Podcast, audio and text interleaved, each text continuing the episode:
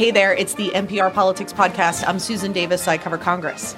And I'm Carrie Johnson, National Justice Correspondent. And this is The Docket, our ongoing series where we explore the big legal questions of the day. And today we're looking at the Voting Rights Act, where it came from, why it was passed, and what happens now that its primary provisions have been thrown out by the Supreme Court. Now, first, a quick history lesson. In 1870, after the Civil War, the United States added the 15th Amendment to the Constitution as part of what are known as the Reconstruction Amendments. The 15th Amendment guaranteed the right to vote to black men.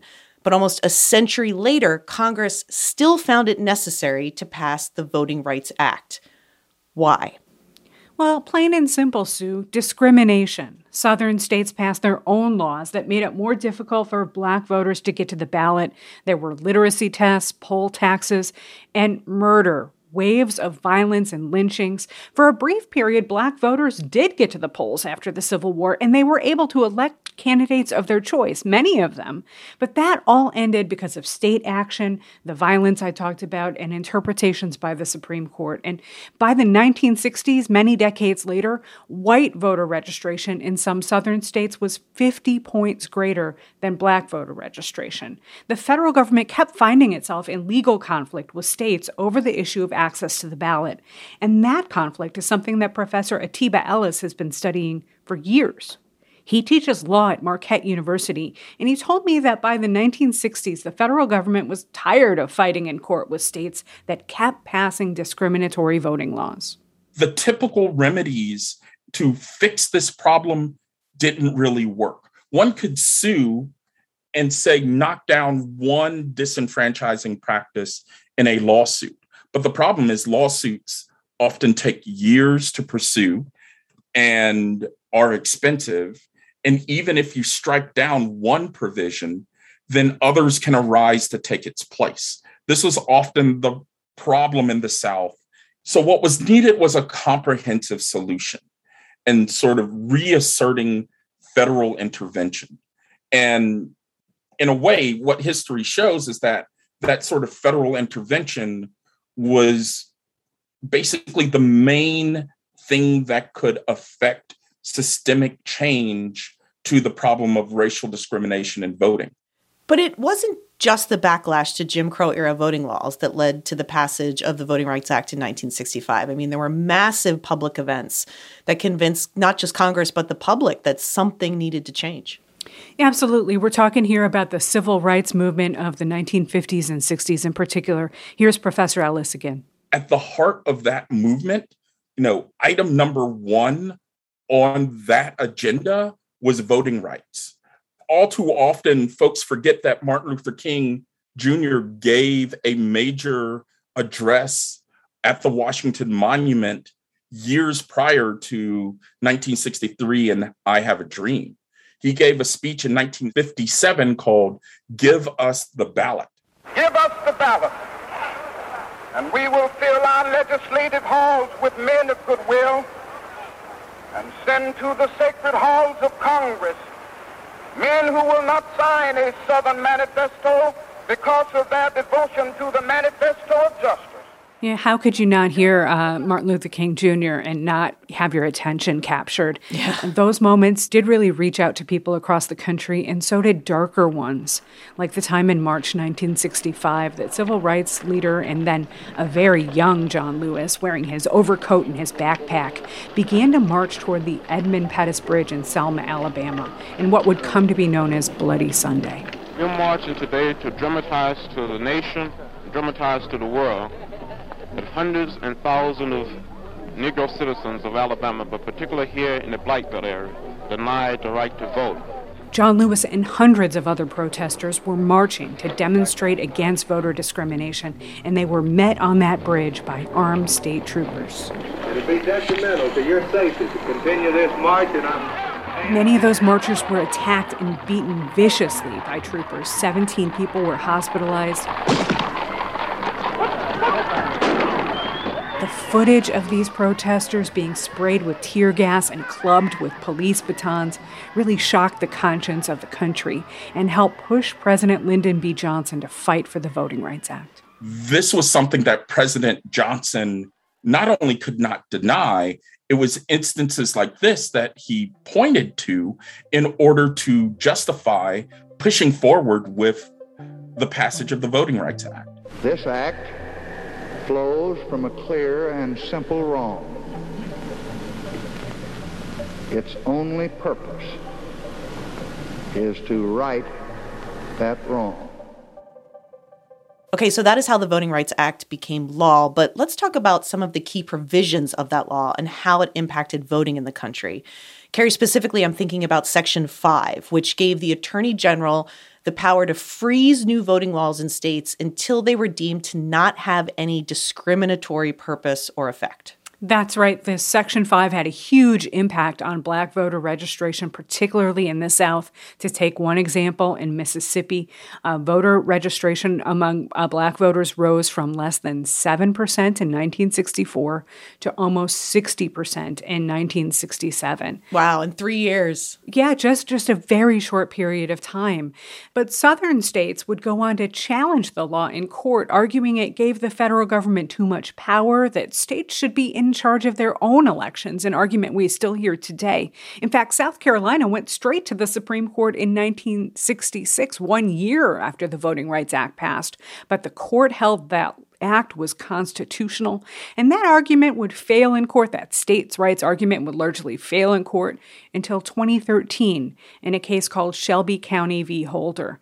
In that decision, Chief Justice John Roberts says a lot of things have changed since 1965, that the world had changed, there were any number of elected black officials, and that things on the ground now were way different than they had been in the past.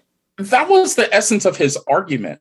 But the problem is that office holders and majorities across the country have reinvented racial voter suppression. And even though there are some successes, the existence of things like strict voter identification laws, the use of voter purges, the use of redistricting to dilute minority voting rights, all of those things continue to have effect and they were having effect even in 2013 and and chief justice roberts did not talk about that breadth of racial voter suppression that was Professor Atiba Ellis of Marquette University. And he points out that in that decision, the Supreme Court essentially gutted Section 5, making it impossible for the Justice Department to enforce and also to keep track of all the voting changes and new laws happening around the country in places with a history of discrimination. Whereas in advance, DOJ would get notification and those laws would be frozen. Now, states were free and localities were free to, to go ahead and advance those changes on their own.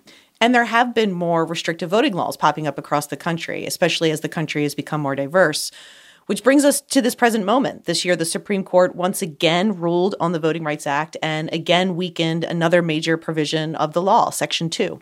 That's right. Section 2 gave the federal government the legal authority to challenge state voting laws that discriminate on the basis of race, color, and language minority groups. In fact, uh, in that decision in 2013, Shelby County v. Holder, Chief Justice John Roberts cited Section 2 as a permanent nationwide ban on racial discrimination in voting. But just last month, the Supreme Court made it a lot harder to sue using Section 2, that remaining section of the law. The conservative justice said in their majority opinion that many voting restrictions do not pose a, a substantial burden and that some inconvenience for voters is okay. Uh, they also said that in many instances, states could raise the issue of election integrity, also known as voter fraud, as an explanation for making lots of changes to the way voters go to the polls, and that that would also likely be okay as a, a basis to uphold some of these new voter restrictions. And that has left the once powerful Voting Rights Act very, very weak. All right, let's take a quick break. And when we get back, we'll talk about how civil rights advocates are viewing these new laws. NPR's Planet Money Summer School is back. This season is all about investing. We've got stories of big bets, bubble spotting, and cute animals, too. Every Wednesday till Labor Day from NPR's Planet Money. And we're back, and we just walked through the history of the Voting Rights Act. So now we want to talk about what the future might hold. And to do that, Carrie, you have invited a special guest to the podcast, so I will let you do the introduction. Yes, a very special guest. We have Mahogany Reed from the NAACP Legal Defense Fund here with us. Hi, Mahogany. Hi.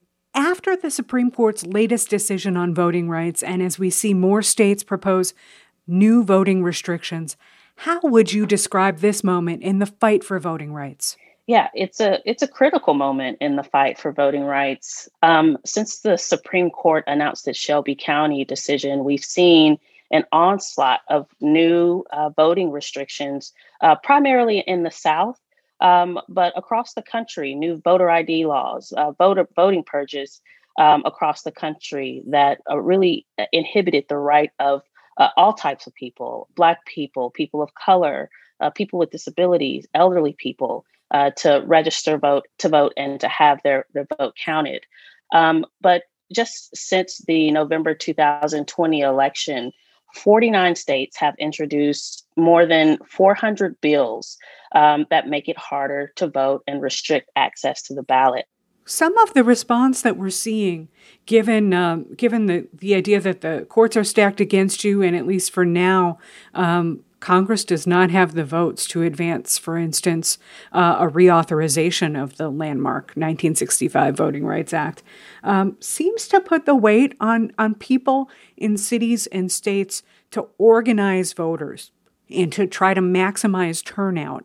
Uh, I, I wonder how you feel about those kinds of efforts and if you feel that can be enough in the absence of, of protections from the law or the courts at this point. Yeah. Those efforts are so important to inform voters, to motivate voters, and to get voters to the polls. It was largely the efforts of grassroots organizations in organizing voters that led to the tremendous voter turnout that we saw across the country um, among Black and Latino voters and other voters of color. Um, and so their sustained effort is absolutely critical to ensuring that, notwithstanding the difficulties, the current difficulties imposed on voters um, and the unwillingness of federal institutions to intervene, that voters have the information they need to navigate uh, ever changing and ever more burdensome voting systems to show up at the polls and to have their voices uh, heard and their votes counted. Um, but even so, um, you know, it, we can't rely on Black voters and other voters of color to do this alone. We can't rely on grassroots organizations to organize voters year after year, election after election, in the same way we can't rely on voting rights advocates to litigate our way out of this. Um, the onslaught of new voting laws is just it's too it's it's it's so heavy, um, and intervention from Congress is absolutely critical. And so, uh, while folks with their boots on the ground continue to organize voters and voters continue to navigate um, restrictive voting systems and, and processes, um, we at LDF will continue to press the federal government to um, pass the John Lewis Voting Rights Advancement Act and the For, For the People Act. We're a politics podcast, so I'm going to ask you a political question.